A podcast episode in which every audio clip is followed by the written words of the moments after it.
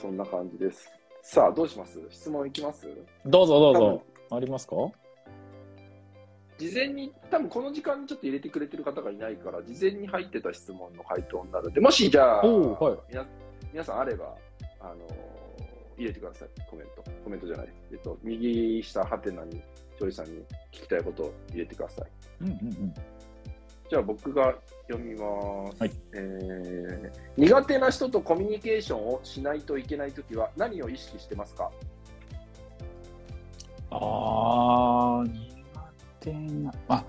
なるほどっすね。ちょっと一旦元も子もない回答になっちゃうんですけど、私苦手な人っていうのが周りにいないっていうのがちょっと私の回答になっちゃうんだけど、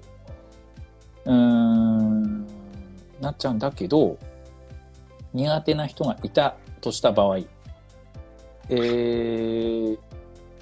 さっきのね、事実と解釈っていうところをね、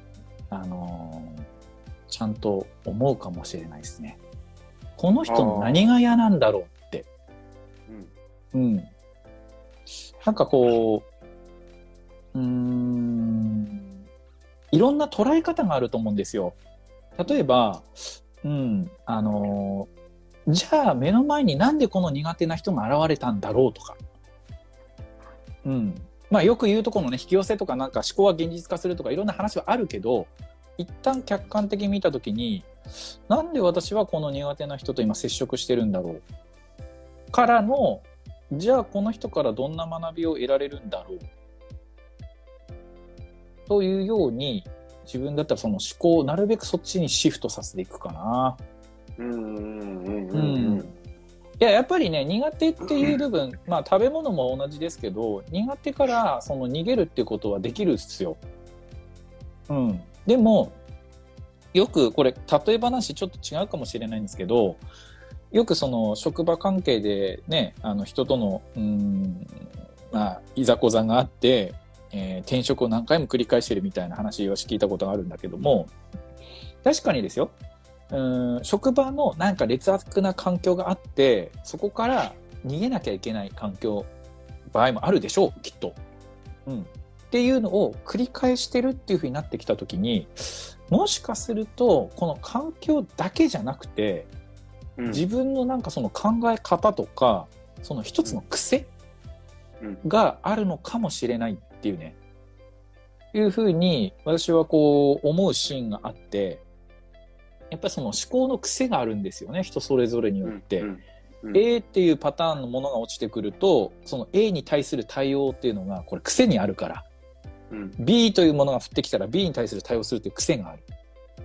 る、だからその苦手だっていう人が来た時に、そのどういうふうにそれを処理したらいいかっていうのは、ある種ね、こうガチンコでぶつかってみた方がいいのかもしれない。嫌なのはわかる。確かに私もサリーやってた時に、もう腫れ物を触るような人っていたから、この人からねちょっとでも間違ったこと言うとバーンみたいなの返ってくるとか、嫌なこと言われないようにもうほんとこうペコペコするみたいなのもあったし、先輩だからねこう言い返せないとかもあったし、なんだけど、その人のいろいろこう行動を客観的に見たときに、ああこの人って弱い人なんだなと思ったりしたんですよ。これ自己防衛のためにこれやってんだなとか、って思ったら、なんかその人のことだんだんかわいそうに思えてきて、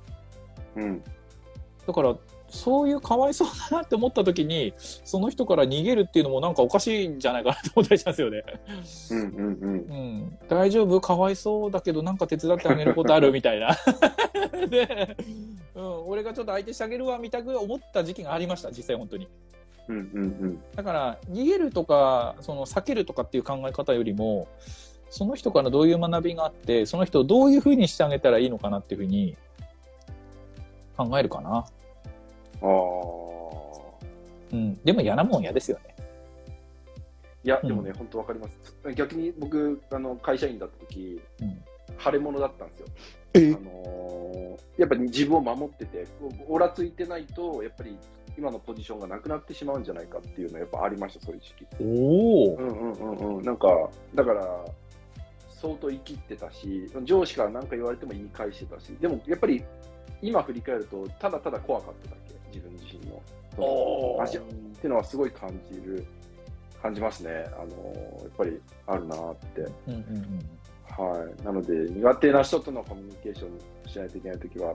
その人から何か学ぶことがあるし気づくことがあるっていうことですもんね、うんうん、そう考えるとね、方法じゃなくて、かな、うん、受け取り方かな、その解釈としての、うん、本当は苦手じゃないかもしれないですもんね、本当はそうね、もしかすると本当はとかね、うん、なんかパッと出てくる印象だけで、あ、嫌いみたいなのって結構あるじゃないですか。だからなんか、うん、それだけじゃないのかもしれないですよね。例えばね、その昔の彼氏が、うんね、なんかちょっと嫌な思い出があって、こう容姿がちょっと似ていたりとか、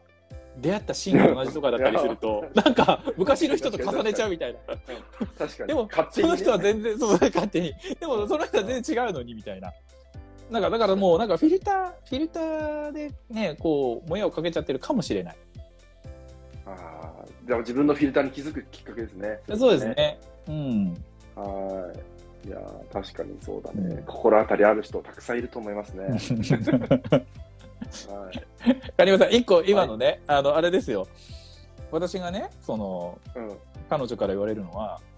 うん、彼女はその男性に浮気をされるとか。浮気をした人っていうのは基本的にずっと浮気をするみたいな感覚があるらしいんです、うんうん、で私はしないって言ったんですよ、うんうん、でちなみに過去振り返ると1回だけちょっとこれ言い訳になっちゃうんですけど1回だけあったんですよ、そういう、うん浮気というシーンが、うんうんうん、でもこれにはカクカクジカジカちょっとただねフルふわふわふわみたいな感じでいったんじゃなくてちょっと自分もこう精神的に弱ってて、うん、ちょっとこうダメな状況になってた時にこうふとねこう天使のような人が現れてってこう私がこうあ救われるみたいな感じになってしまった時期があったんです、うんうん、だからこの感情的なその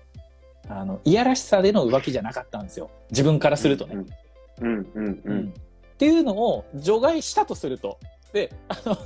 彼女から除外するなって言われたんだけど除外したとすると私はオール5なんですよ、したこともない。素晴らしい。でもねでもあれですよ、私も男性ですから、女性ね胸が大きいなとか可愛いなとか思いますよ、全然思うけどそこから先っていうのは別にないっていうのを言ったんだけど、その彼女からするともうそういうの一回でもした人はそういう因子を持ってるからずっとダメって、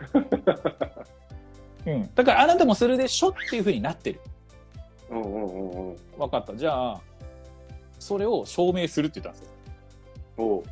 証明してするから、証明するから俺と死ぬまで一緒にいろって言いましただって死ぬ時にしか証明できないから。うん、確かに、うん、だから、うん、ちょっといただきます、どうぞピロートークにでもどうぞカリマさん素晴らしい。でも本当じゃないですか、もう、はい、ね、